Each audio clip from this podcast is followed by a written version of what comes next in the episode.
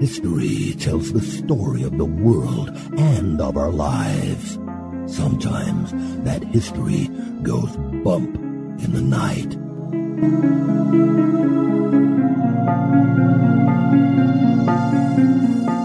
Broadcasting from the center of oddity and the supernatural in Central Florida, it's the History Goes Bump podcast.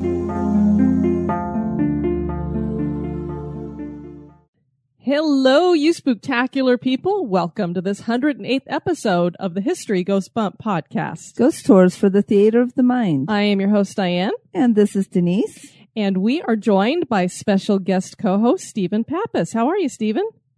I'm good. Thanks for having me again. Well, we're excited to have you on because you suggested this location and are going to share a bunch of information about it, and that is Old Salem. Now, I never knew that there was an Old Salem. I knew that there was Winston-Salem, but I didn't know they were two different cities and that there was an Old Salem. So it's going to be very interesting to find out about it. Absolutely. It was about ten minutes from me growing up. So I went on a million field trips there, and it's always just kind of been a part of my personal history. And once I got old enough and realized it had some hauntings, it was one of the first things I actually thought about to write you guys about, but I wanted to make sure I got enough information. Well, I guess we're going to take everybody who's listening on a field trip with us today. It's a field trip time, spooktacular people. But before we do that, we want to point you at our website, history goes bump dot com. And Stephen, if people want to send us some feedback, where can they do that? That would be history goes bump at gmail dot com. And we did get some emails. First one is from Deborah, and she said, I love your podcast. Thanks to Bizarre States for the recommendation. I like the interaction of the hosts and guest host Mom. I enjoy both history and the paranormal. And then she let us know she's going to be visiting Disney World this week. We also got an email from Scott, who let us know that he really enjoys our podcast and gave us a recommendation of a place to check out in Coulterville, California, that's very old and very haunted. And it's actually a location that he's gone in to look around. So thank you, Scott, for sending your suggestion to us. And we also heard from Matthew, and he was in Saint Augustine and went through the old jail there, Denise, and he took a really creepy picture. Very creepy picture. He posted up on the Spooktacular Crew, and it looked, he seems trustworthy, and it looks like a full-body apparition he captured on film. Of course, he did the unthinkable, and he tempted the spirits. Yes, indeed, he did. And I told him he was going to get in trouble f- with you for that. So what he wrote about that is, my wife and I were visiting Saint Augustine five years ago, close to Halloween. She had never been there before and was willing to accept the invitation after my portrayal of the eerie but beautiful city. After a day of sightseeing, shopping, and eating, which are all fabulous there, it was now time for a ghost tour. We chose a tour that began at the Old City Jail, which is where this gets interesting. As you know, the cell room is a rectangle. We pushed our way to the back that were lined with more cells. The room was lit with only a red light hanging above in the center of the room. As the tour guide was explaining its dark times, my mind was set on finding proof of ghosts with my camera. I placed my camera on the bar of the cell. No flash was used, so I was to not interrupt the others, but to also make sure the picture was not littered with dust, moisture, or a passing bug, which is what an orb is. The tour of the cell was over and the crowd was exiting. I began to grow impatient and provoked whatever may be in the corridor to show itself. I whispered under my breath for whatever may lie in the shadows to prove its existence. I snapped away while my wife said we should go before we were asked to leave. Denise would have been saying something else. I kept snapping in the same position as the last of the crowd proceeded in front of us. With each snap, nothing stood out from the others except the movement of the crowd as a red blur. And then snap. I turned to my wife with this look as if I'd won the lottery. I got one, I said, as if I were speaking to Egon Spangler. I turned the camera to her, in which she followed it with words of choice such as holiness toward fecal matter. And then in the picture, you'll see three people. On the right, a taller woman. In the center, a shorter and more in focus woman, where the camera was pointing, and to the left, another taller woman. And then in the center, behind that shorter woman, you see the head, the shoulders, and the eyes of something. And actually what I will do is put this picture up in the show notes for today's show so that the listeners who are not a part of the Spooktacular Crew can check that out. Absolutely. Speaking of the Spooktacular Crew, we want to welcome Matthew. Hey, Matthew. Lindsay. Hi, Lindsay. Kylie. Hey, Kylie. Julie. Hi, Julie. Nellie. Hey, Nellie. John. Hi, John. Ryan. Hi, Ryan. Bridget. Hey, Bridget. Michael. Hi, Michael. Tiffany. Hey, Tiffany. And April. Hey, April. Lydia Miller shared with us an article that she had written over on the odyssey online dot com. And it's an article that's about the twelve classic horror movies, A Beginner's Guide. And there was a lot of great movies in there. So I highly recommend you guys go check that out. Over on the website, Angie had been listening to the Biltmore Estate, and I think that we corrected this before, but if not, she just wanted to make sure that we did know that George Vanderbilt's descendants do operate the Biltmore Estate, that it's not a part of the city. The city of Asheville does not manage it. It's still the descendants. So, and she said, it's a beautiful, magical place. Didn't have any ghosts or paranormal experiences while she was there. Definitely looking forward to checking that out. Yes, we are. On the fan page, we heard from Pui, who said, hi, I heard on today's episode that you might be doing a haunted tour at Saint Augustine in April. We're going to be on vacation there for my birthday in April. So she was like, hey, maybe we could meet up. So we are going to be doing the Dark of the Moon tour of the Saint Augustine Lighthouse again. We're going to do that on April twenty-third, which is a Saturday. Yes, so if you want to be a part of that, let us know. Lindsay also messaged us there, said, recently binge listened to Bizarre States and decided to look you guys up based on Jessica Chobot's glowing review. Absolutely love your podcast, and as a fellow Central Floridian and ex-Disney cast member, totally proud that this amazing show hails from Orlando. And she hopes to run into us both sometime. I think we're going to try to get her to go up to the Dark of the Moon with us. That'd be yes. cool. And we'll have to meet up at Disney sometime, too. That'll be fun. And Bridget said, I just discovered this show a few weeks ago and love it. I love the combination of history and the paranormal in the show. Besides, you can't have one without the other. Ain't that the truth? She said, I have some stories of experiences from my days of working at the Henry Ford Museum. Hmm. So we'd love to hear those, Bridget. Then on our previous podcast, we did the Franklin Battlefield, and we got some comments about that. Bob Sherfield asked a really interesting question, Denise. Serious question. What was the standard of officer training during this point in U S history? Did West Point exist yet? Did they have much contact with the European military when it came to training and tactics, et cetera? By some of the information you've passed on through the podcast you've done covering the Civil War, they seem to make a lot of mistakes. Neither one of us are military historians, so I was like, I know West Point existed back then, but I don't know because, yeah, you're right. They did make a lot of stupid mistakes, it seemed like. Well, Jill Phoenix said, Hood's Texas Brigade fought in every battle of the Civil War except one. Fort Hood in Killeen, Texas was named after General Hood, as was Bell County, the county Fort Hood is located in. The Confederate soldiers did not train at West Point. However, several of their O I Cs did, officers in charge. For the most part, there was no formal military training like we have today. Even the North had green recruits who had never seen battle nor trained for it. The Civil War was during the dawn of our military prowess, and since the U S was still quite young, they used tactics derived from Europe, such as company fronts as well as troop movements. What doesn't make sense to us today was completely logical back then. On another note, casualty means injured and dead, so I'm curious to find out if the generals were injured or killed during this battle, because we had pointed out that there were fourteen generals that were casualties on the Confederate side, and I don't even know how many were on the other side. That's a fascinating question. It would be interesting to know. Maybe we have some military historians listening out there, and you know a little bit more about the Civil War and could fill in a little bit of the holes there about, because that seems like a lot of generals to have in one war, and I don't know if it was just, you know, what these were brigadier generals, these were lower level generals, who knows? But that's a lot of cooks in the kitchen, as they say. Yes, it is. Tracy Duhon, Denise, had actually been to the Lott's house, and she shared some pictures with us over in the Spooktacular Crew. And she said, and I did experience something odd on my tour of the Rest Haven Cemetery in Franklin. As I walked around listening to the reenactors tell their stories, I was standing at the back of the group. My hair is short, and it felt like someone took the fingers and kind of flipped them lightly right on my hairline. I honestly thought someone was trying to mess with me. So I slowly turned and looked up and down and around to see what could have done it, but there was nothing or no one behind me. Oh, geez. I got an odd picture I put on here a good while back. It was taken on my phone, so of course it's grainy or pixelated, but still I've been to many places around the world and never had anything happen.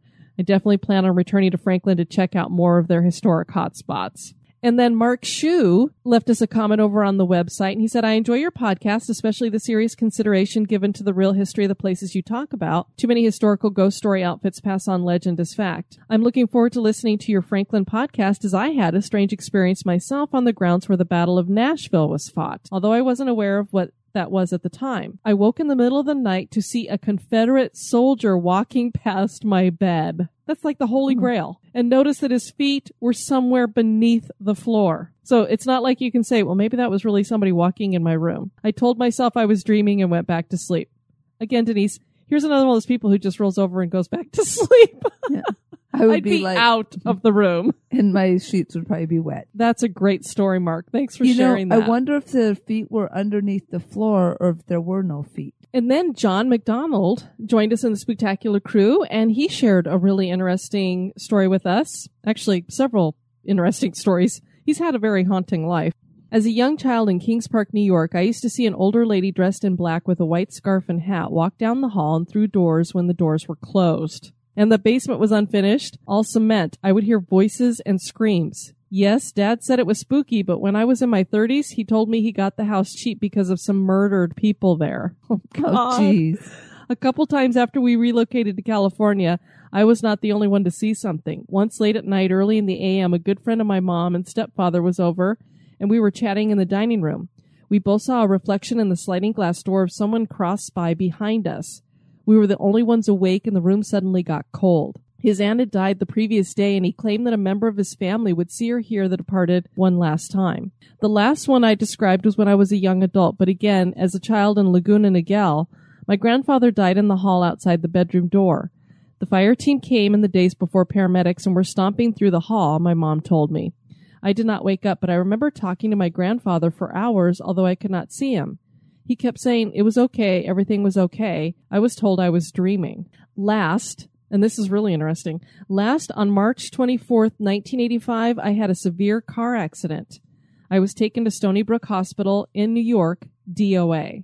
I had a near-death experience and saw my same grandfather after he'd been dead thirteen years. He told me I had to come back. Oh, wow. All right, are you guys ready to go to Old Salem? Yes, we are. Yes.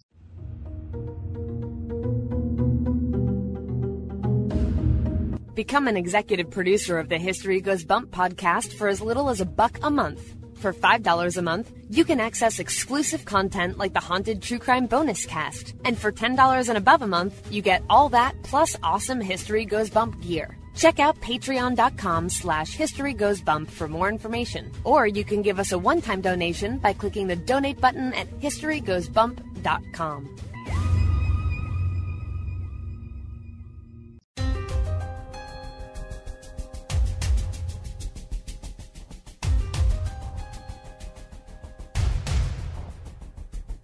History is full of oddities, curiosities, mysteries, and the truly bizarre. Welcome to This Moment in Oddity.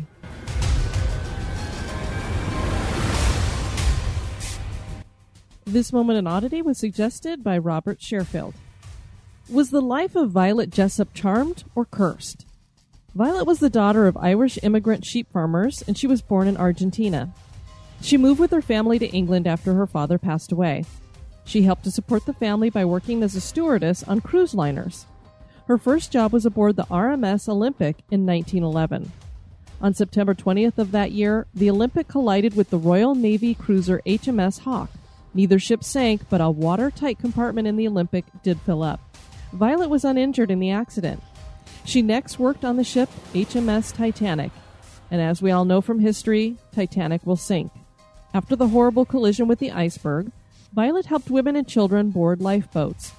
She later stepped onto Lifeboat sixteen and was handed a baby to care for until the Carpathia came to the rescue.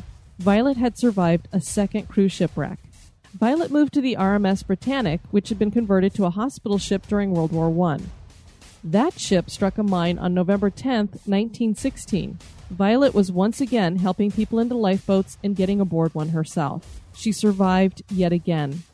And even though she had three brushes with death aboard ocean liners, Violet went right back to work aboard a cruise liner. We're not sure if she was charmed or cursed, but the fact that she experienced three ocean disasters and lived certainly is odd.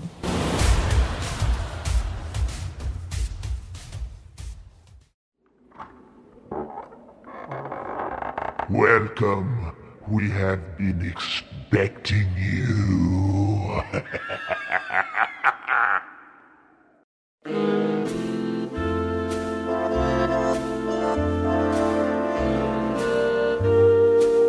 This Day in History.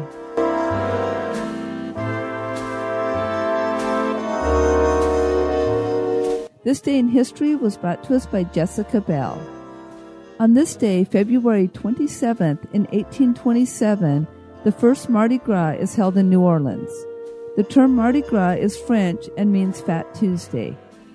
The Tuesday refers to the fact that this day falls on the day before Ash Wednesday, which is the last day prior to Lent. Lent is a forty-day season of prayer and fasting observed by the Roman Catholic Church and many other Christian denominations, which ends on Easter Sunday. The origin of Fat Tuesday is believed to have come from the ancient pagan custom of parading a fat ox through the town streets. Such pagan holidays were filled with excessive eating, drinking, and general bawdiness prior to a period of fasting. The New Orleans Mardi Gras tradition began in eighteen twenty-seven when a group of students, inspired by their experiences studying in Paris, donned masks and jester costumes and staged their own Fat Tuesday festivities. The traditional colors of Mardi Gras are purple, symbolic of justice, green, symbolic of faith, and gold, symbolic of power. New Orleans crew tradition began with the Mystic Crew of Camas, a secret society of New Orleans businessmen that organized a torchlit procession with floats and bands in eighteen fifty-seven. As years passed, Mardi Gras gained other lasting customs like the throwing of beads, wearing of masks, decorating of floats, and eating of king cake. Though Louisiana remains the only state in which Mardi Gras is a legal holiday, nearby Alabama and Mississippi acquired their own Mardi Gras traditions, and Fat Tuesday celebrations are now held across the nation.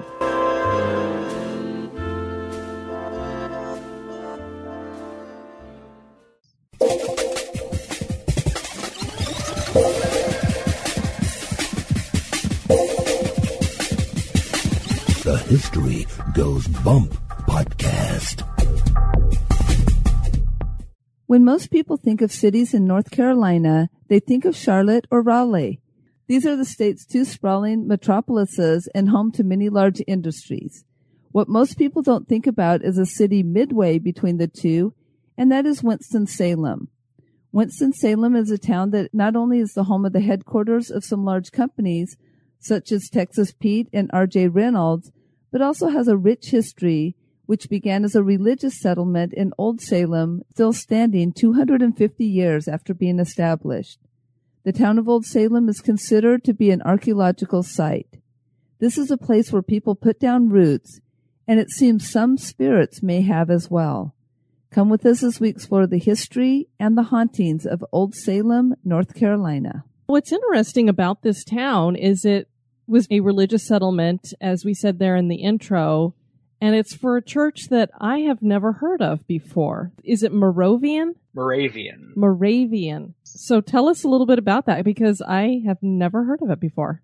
They started in the Czech Republic back before, really, the Protestant movement started, and once they got over here, they kind of expanded into what is modern-day Moravianism. It's very similar to, like, a Quaker style of religion.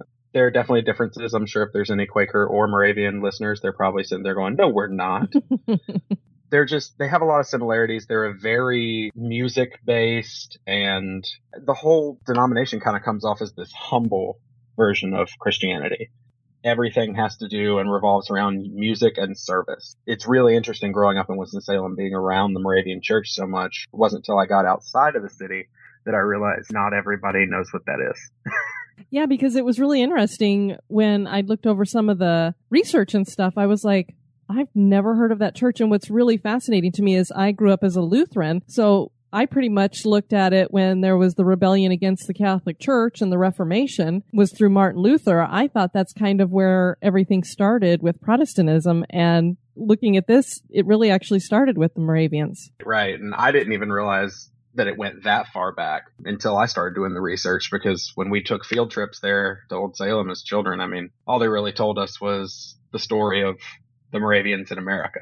I'm assuming that, of course, back then they would have dressed a little differently. Do they still dress differently now, or is it just like a normal denomination? I guess it's I'm thinking of the just Amish. A normal denomination.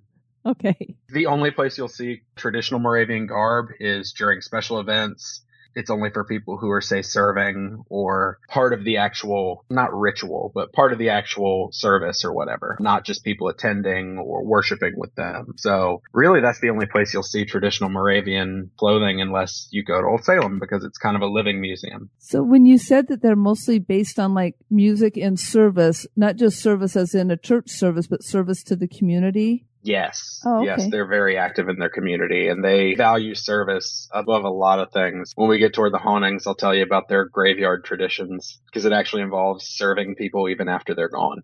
Oh, wow. Okay. Very, very cool. When the Moravian movement, or when the people came over, where did they actually settle first when they came to America?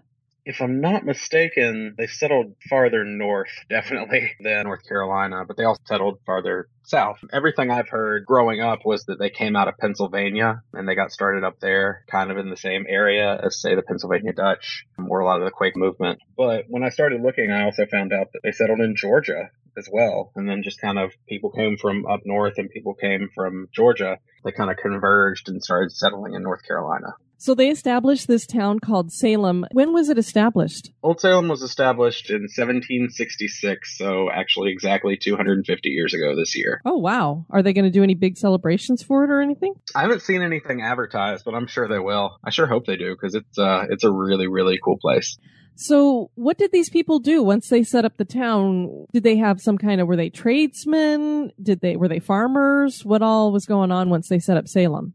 Salem kind of became known as a trade town. They had a lot of goods that they exported, tools and metals and furniture, which that area in North Carolina is very known for, with High Point being right in that area too. Different crops. I didn't find too much about it, but I know that tobacco went through there, but mm.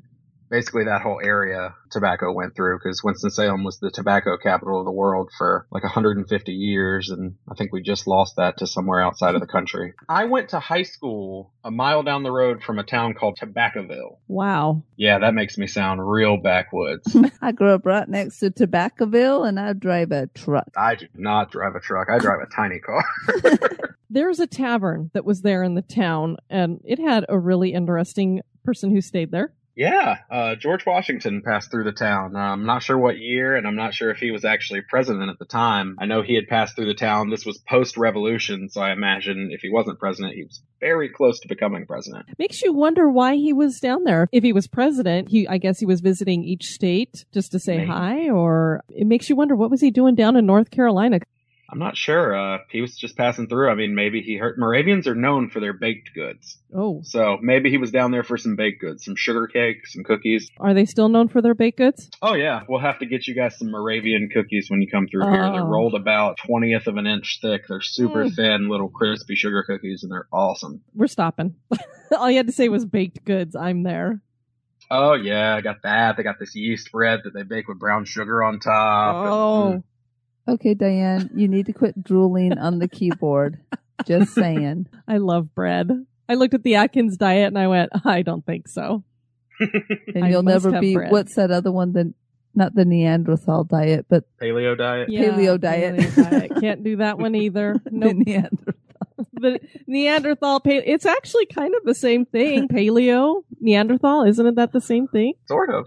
I think I that's think. what it means. I'm on the eat whatever I want diet. Now, I thought it was interesting that they had set up these two different houses. You had the Single Brothers house and the Sisters house. Now, here's what's funny. They called the, the Brothers house was the Single Brothers house, but I don't think they called the Sisters house the Single Sisters house. So I wonder, no. wonder why they didn't, didn't specify these sisters over here are single too. I'm not sure. I don't know if they classified single brothers because they were single men versus just pre-marriage women didn't count as single. I don't know. I mean, it, it's almost like a, these are the bachelors and here are our women. Like, well, you know what? Which is terrible. It, it actually could be just because that's what women kind of were supposed to do. Mm-hmm. That was probably not back in a time when women had careers and things. So women weren't really single. They were just kind of, like you said, pre, pre-married. They're, they were just waiting for their husbands. Right, right. But as far as I understand, women had a pretty large role in the church as far oh. as leadership roles.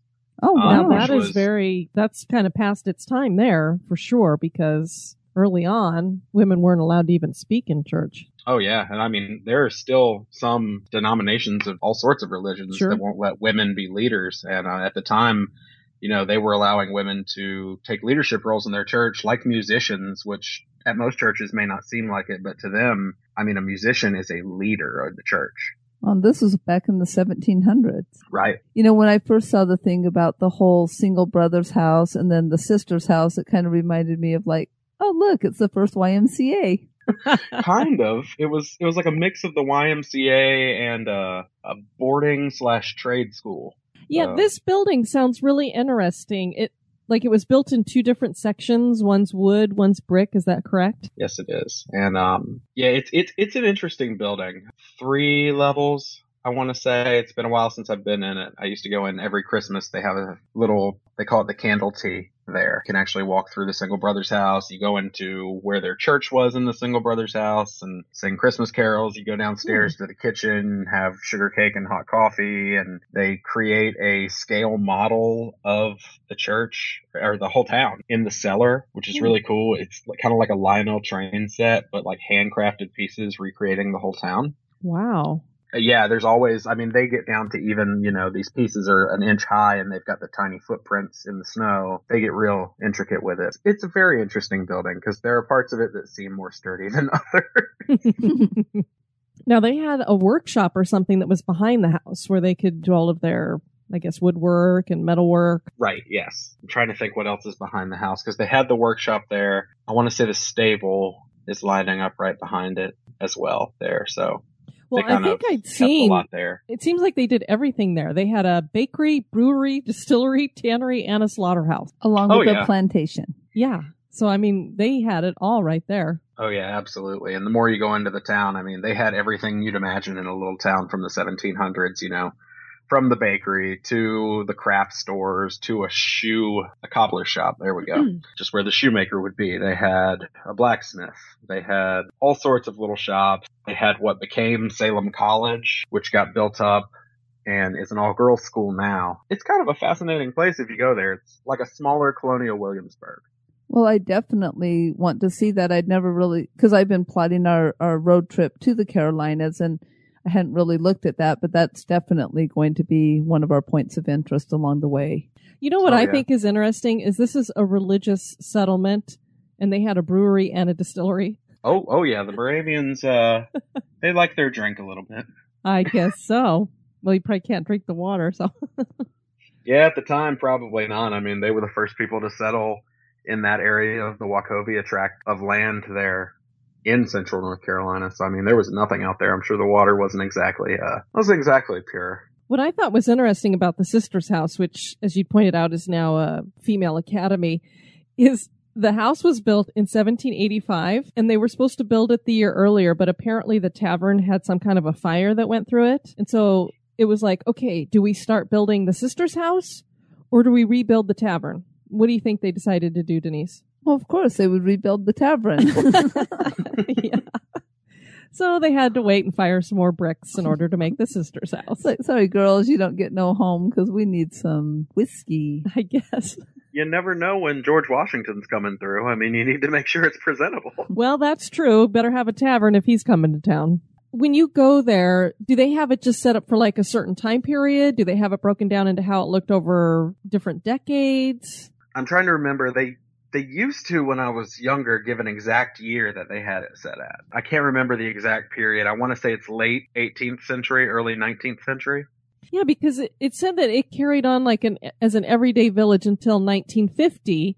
The way they have it set up now is kind of like how it was back in the seventeen hundreds. And so it's just interesting. Did they just decide to restore it back to that? Or did it was there a certain cutoff and then they just kind of upkept it at that same however it looked then? Right. I think with all the buildings, I mean, obviously not all of the buildings are still standing two hundred fifty years later, but a good many of them are. And I think they just thought, well, these buildings, they have history, they have character. Why don't we try to teach people that history in a way that's a little different? I mean, because that's all Williamsburg does and that's all Salem does. They try to take history and make it more hands-on. Now, the town has a symbol, which is not the tobacco leaf, even though we were talking about the tobacco. What is their symbol there? It is a tin coffee pot. Good people. These are really, really smart, good people. I can already tell. Yeah. Well, I don't drink coffee. It just, that's fascinates me. Who sat around and said, okay, we're going to have a symbol for the city. Let's throw out some ideas, guys. And somebody threw out a coffee pot somewhere. Somebody said, hey, and they went, let's go with it. But they really do a lot with this coffee pot. Right. And coffee, I mean, coffee is kind of a part of their culture. When I said you go to that candle tea and you go down to the kitchen and you have sugar cake, which is a traditional like baked dessert, and you have Moravian coffee, which really, as far as I can tell, is just coffee with cream and sugar. At the same time, they drank that, and they drank a lot of it. It was just kind of a thing that they established, and it was at all of their big events. And so they kind of made a coffee pot. And so they said, our symbol will be the coffee pot. They placed a very large tin coffee pot at the entrance to the town, which is still there. It's really cool. And it's seven feet, three inches tall. And if you filled it up, it would hold seven hundred forty gallons of coffee. Denise wants to go swimming in it. Yeah, I actually do want to see it. But, you know, it actually kind of makes sense that they would choose a coffee pot, given on what Stephen just shared. And also the fact that their whole denomination is about service, because when you bring people into your home, a lot of people, not Diane, would offer them, say, why don't you come sit down for a cup of coffee, or why don't we meet for coffee? And it's a time to serve or listen to other people as you're serving them this, this warm drink that a large percent of our, of our population enjoys. Right. Like I said, it was a part of their culture. And through the service, I mean, they were very attached to community. And every time that everybody gathered together, from what I understand, nine times out of ten, if it was a big gathering, there was coffee. And so they put this big tin coffee pot down there, and they say that, you know, back in the nineteenth century, uh, they had a small boy that would climb up to the top of the pot and put boiling water in it so it looked like smoke was coming out of the spout. Wow. Yeah. Oh, can you imagine sending a child to climb up this seven-foot thing with boiling water? Jeez. That was yeah, back in the old days. Safe. We don't do that now. Now we have like all these laws and stuff. Oh, laws. Who needs them, right? But I just figured out, too, why I've never heard of the Moravians. What's that? Because I grew up in Utah. So yeah, you would... they were probably chased way out of town. Probably so. I'm sure. And from what I understand, it's a majority, if not almost totally, uh, no, Eastern. Oh, Eastern. So, no, I was just laughing. Because the Mormons... Would it, the Mormons would have thought they were Satanists. Oh, I'm what, sure. Coffee Which pot? Is funny because you look Seven at the... Foot coffee pot. Seven-foot coffee pot? They have Satanists. An idol. No offense to any of our Mormon listeners, but I know. Coffee and Mormonism are just like not... They don't go together. Two peas in the pod. One of the big stories that they tell you all the time growing up in Winston-Salem was uh, during the Civil War, there was this huge coffee pot there, and a Union soldier was kind of out in the area. I don't know why he wasn't with his platoon, but he was kind of out in the area, and apparently there was a passing patrol of Confederate soldiers, and he climbed up the coffee pot and got inside, and he oh. hid from the passing patrol there. Saved by the pot. Yeah, See, no coffee's kidding. A lifesaver. Wow. See, coffee is good for you, Diane. I wonder, you know, I wonder how they found that out. Did he, he must have told the story to somebody, and then they told somebody, and...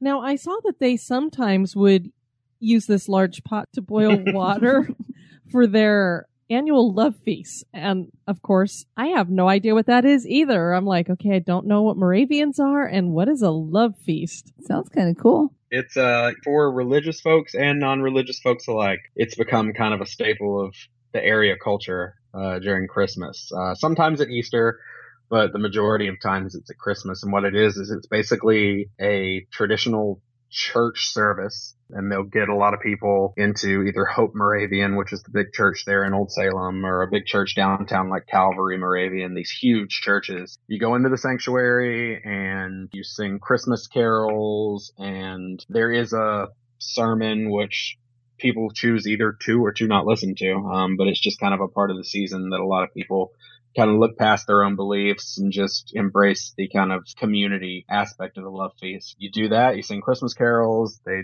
give a little sermon, you drink coffee and eat love feast buns, which are, um, they're like a kind of a yeasty bread that has orange peel and cinnamon kind of baked into it, mm. which sounds weird, and they're not for everybody. Like, my wife doesn't like them, but I love them. My mom still buys me a box, even if I'm not in Winston for Christmas, and just uh, brings them down here to me. They're really, really good. And so you do that, and they do a candlelight thing, and everybody raises up their Old Salem made beeswax candles, because that's a huge industry that they had back in the day and they still carry. They make their own candles out of beeswax. Everybody raises up their candles and does the Christmas thing, and it's just kind of a bonding service, and they do like six or seven on Christmas Eve, you know, starting at like eleven in the morning and going all the way through midnight. So that's cool. So they come in, they sing and eat. Wow, that sounds cool. Right, yeah, and like I said, since their uh, denomination's so based in music, I mean, that's kind of a, a very important thing for them.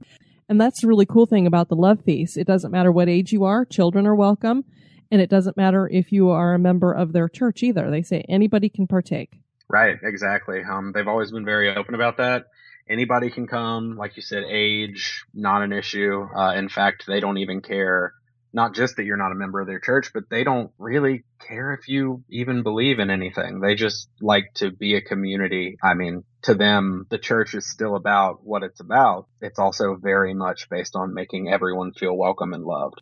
This town obviously has been around for hundreds of years. I'm thinking the Civil War's come through here. When they first were getting set up, I imagine it was not easy. And so obviously, whenever we look at these very old towns like this, happen to have a lot of supernatural activity. So I'm assuming that Old Salem has a few things that are going bump in the night? Absolutely. The whole Winston-Salem area does, but particularly Old Salem. It's wild. It really is. It seems like just about every building there's been some sort of report, even down to uh, Salem Cemetery, which is Winston-Salem's like city cemetery that is uh, right next to their property, because the Moravian Church, their cemeteries are known as God's Acre. Oh. They're very different from what most people think of as cemeteries. They're just in the ground or laid on top of the ground, actually, marble headstones, all white. Nothing fancy about them, nothing sticking out. And they bury their men and women separately. And so they bury, uh, because in their belief system, in death, everyone is equal, and we know no one once we pass on, just kind of the way they view it. And so they bury their married men together, their married women together, their single men and single women together, and then um, widowers and widows count as married. They have this huge cemetery out there, and literally right on the other side of the fence is the Salem Cemetery, which is um, Winston-Salem's like town cemetery. There's some stuff going on there. People like to, it's a beautiful cemetery, um, a lot of really ornate Uh, headstones and mausoleums, and just a really cool spot. And so a lot of people like to go and take photographs, and you know, you always hear about orbs and people report hearing that, but I had friends in high school that would go there and talk about, you know, we heard these weird sounds, sounded like somebody was screaming, or I even had somebody tell me they saw like a figure floating above a headstone. Mm. That's a little weird. Freaky. Uh, just a little freaky. Right. And I've, you know, I've been in God's Acre a lot myself, and I've never seen anything in the Salem Cemetery, but it's got such a classic cemetery look to it that it's always kind of weirded me out a little bit. Did you clean headstones in that graveyard too? Yes, yes, I did. That sounds so strange, I know. You know, actually, I'm friends with guy, a guy on Twitter, and that's what his job is, is to clean headstones. And I, I think it's kind of cool because it helps to preserve them. Exactly. One of the, what I think is coolest thing um, about the Moravian Church, and let it be known as I say all these things, I'm not a Moravian.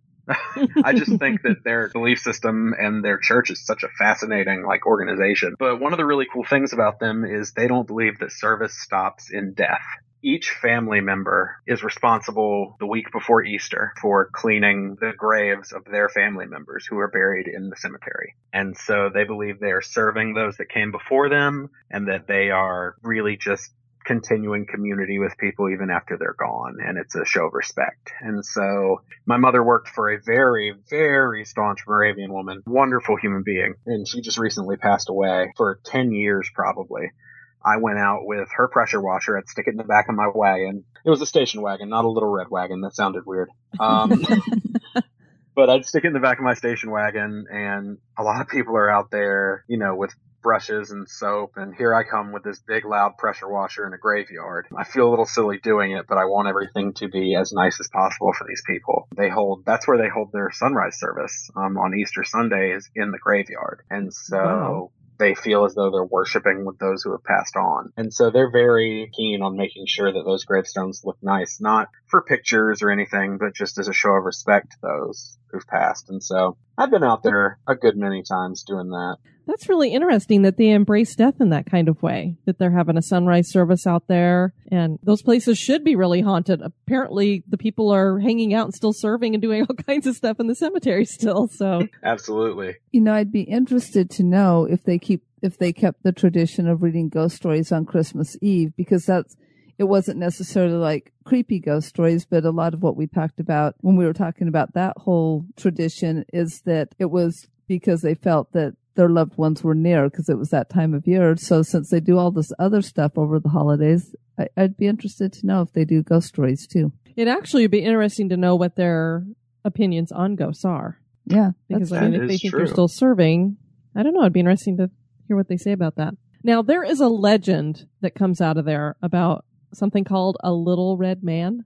Yes, the little red man. That is, if you grew up in Winston-Salem, you know the story of the little red man. It's not a malevolent story, nothing like that. It's just something that everybody talked about. It's one of the few ghost stories that people actually have very specific details on, um, which I have written down right here. So on March twenty-fifth, seventeen eighty-six, which is super specific, they kept meticulous records. There was a local shoemaker. I think his last name was Kersmer or Kirschmer, but he was helping excavate the foundation at the Single Brothers House because they were still building that. This is about twenty years after the town was established. As they're excavating the foundation, they had built up small walls. One of the walls collapsed and it killed him. Nobody really thought much of it. The reason people call it the Little Red Man, he was known for wearing this red cap. And so for years after this happened, you know, weird things would start happening around the building. Uh, people reported a tapping sound in the cellar, which sounds strangely like a shoemaker's hammer. Oh, interesting.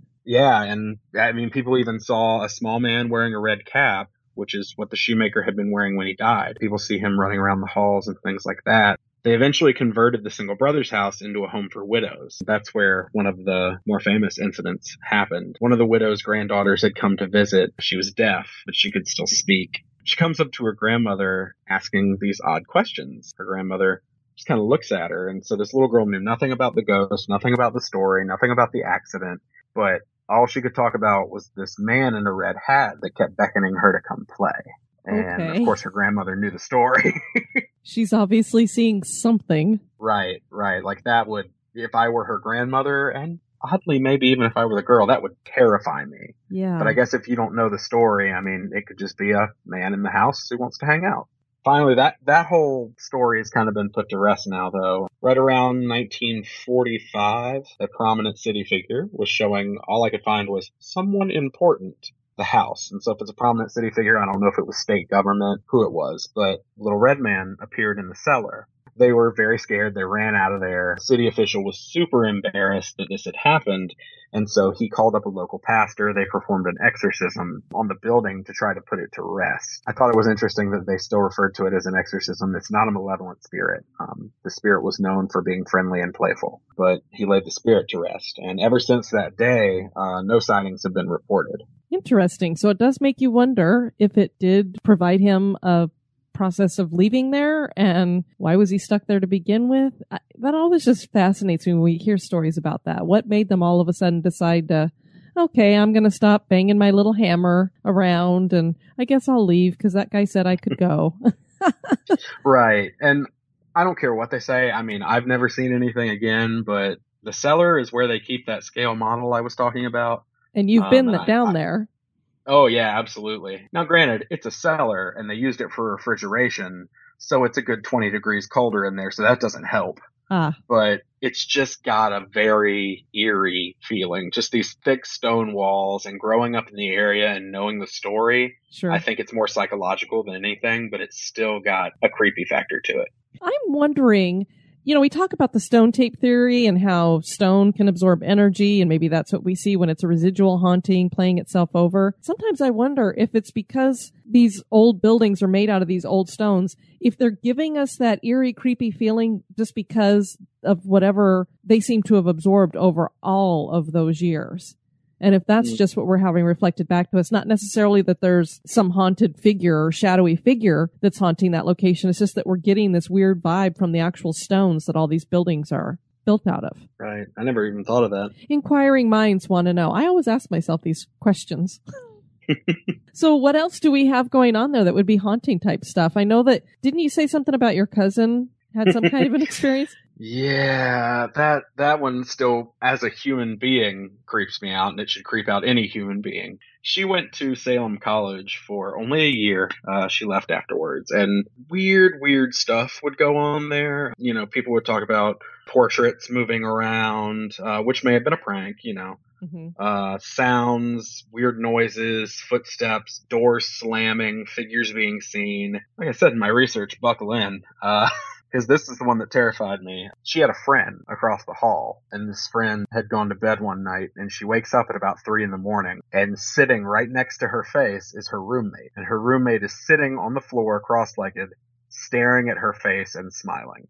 Yeah, she I got out I of there real quick. Yeah, that is so weird. Was it just that the roommate was a creepy person, or were they possessed for a minute? I don't know. They never had any really indication that the person was a creepy person before. It just kind of goes along with some of the stories of people acting weird in the building. I don't know. And I don't know if anything ever happened in that building. I mean, being so old, I'm sure something had to have happened there, but now, it's did just her, an odd thing. Did her friend continue to keep this person as a roommate? Oh, no. No, no, no.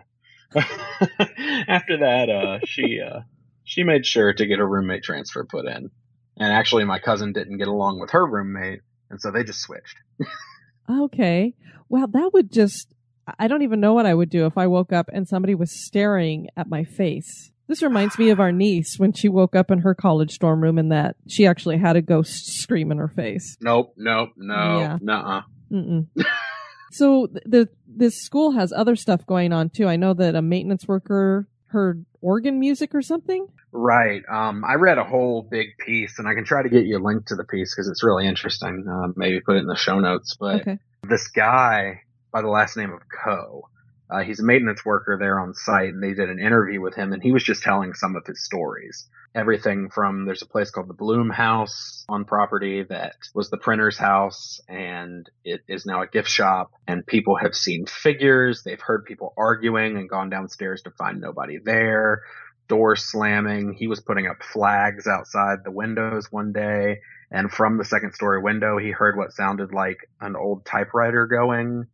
Um, Weird. And looked inside, and there's nobody in there. It's just storage. So he had those experiences. He talked some about the school, but he really talked about an instance where he and another fellow were in the church doing some maintenance work there on property. You know, they're just walking around the church doing their thing, and they go to the other end, and they're getting ready to lock up. They hear organ music. And so he's thinking, well, crap, somebody's got in here. I got to go kick him out.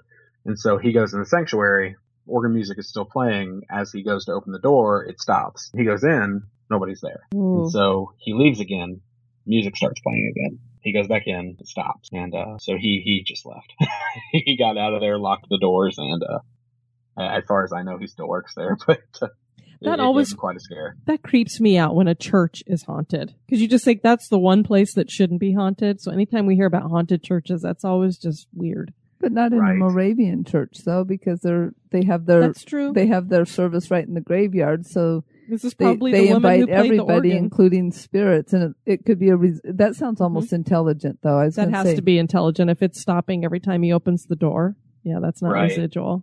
Who's the Night Rider? Oh, yeah. Uh, that is the not ghost anymore, um, but that's a story from the tavern, actually. Story goes, there was this guy that uh, stopped in the tavern one evening and uh, came in for a meal and room, and he was clearly not well. They actually called the doctor in to check on him and get him checked out, and the doctor was like, something's not right. Despite all their best efforts, he slipped into a coma, and he ended up dying before the morning came. And so they went outside, they took his horse to the stable, they grabbed his saddlebags and put them in a uh, wardrobe in the tavern in case anybody came calling for his possession. And that was it. But they had no name, no way of contacting anyone, so they just kept them there for a time just because they didn't know what else to do. A few weeks go by.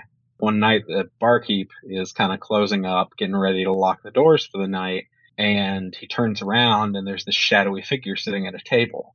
Mm-hmm. And, you know, he's a little taken aback, but he mm-hmm. asks, you know, sir, can I help you? And the guy never really lifts his face. He just says, my saddlebags. And he gives him a name and an address to send correspondence to. Apparently the guy took it seriously enough that he actually sent a letter, and a few weeks later a letter came back saying, yes, that was a member of our family. We didn't realize he had died. Please send us our saddle or his saddlebags. As soon as he sent the saddlebags, you know, nothing was ever heard from the spirit again. But it was just kind of an odd thing of him wanting to make sure that his possessions got where they were going. Interesting. Yeah, so he just made that one-time stop to make sure, get that to my family. Exactly. I think that's about all that I could really find. I'd be interested to actually go on one of their haunted tours, or uh, I got to get a copy if they've got some books out, you know, The Ghosts of Salem and things like that. And I'd be really interested to hear a little more of the history that goes behind some of these stories. With the history of this settlement and the success and peace those who settled it found there, it is no wonder there are so many tales about people staying behind. So are the spirits of settlers still around, keeping an eye on their town? Do the craftsmen and women continue their crafts even in death? Is Old Salem haunted? That is for you to decide. Well, we're going to go find out. Yes, we are. We'll definitely make that one of our stops. You know, it's really cool, though. I was reading some more on the church service for that love feast. They mm-hmm. actually pass mugs of coffee down the pews. Right. Yeah. That's awesome. Oh, boy. I'd be like, yeah, they, can I have some cider? They come out with these huge trays and just drop coffee mugs. Well, not drop them. Pass coffee mugs down the row. They do the same thing with the buns and the candles. It's, it's a cool church. thing. Candles and coffee. That's pretty cool. I would be excommunicated because I don't drink coffee. Well, go be a Mormon. Well, we want to thank everybody for joining us for this episode. Our very next episode, you all have been demanding practically that we do this location. It's a location that we touched on on a previous episode before, but now we're going to give it the full treatment. It's the Winchester Mystery House, or Winchester Mansion. Yay!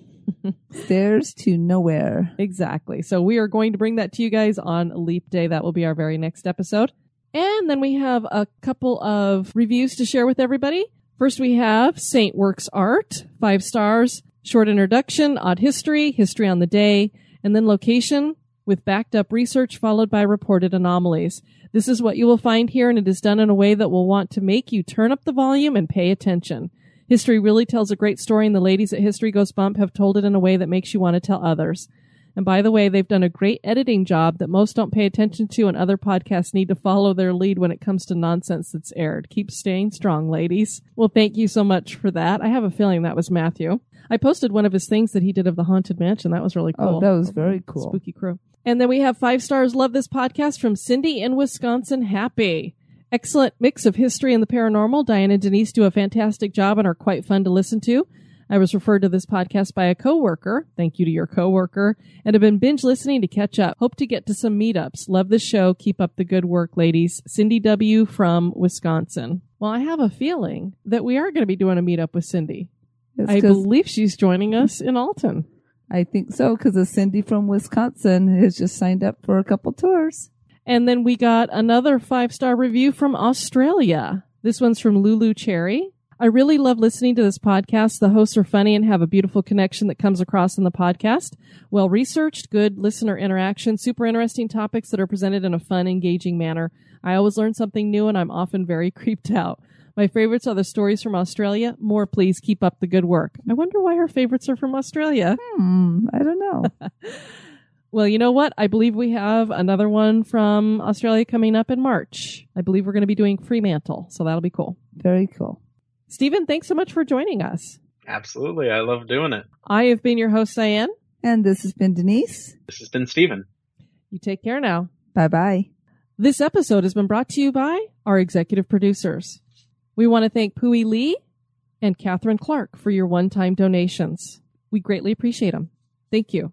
And by the way, Catherine, we like to send out some of the bonus material that we do to people who give us a one-time donation, and your email bounced back at me. So I just need to get a more current email, the one that's not connected to your PayPal, and I will send you out some bonus material. Thank you. Want to keep the spooks away? Give us a review. Societies rise and societies fall. When the time comes, one society steps forward to build a better future.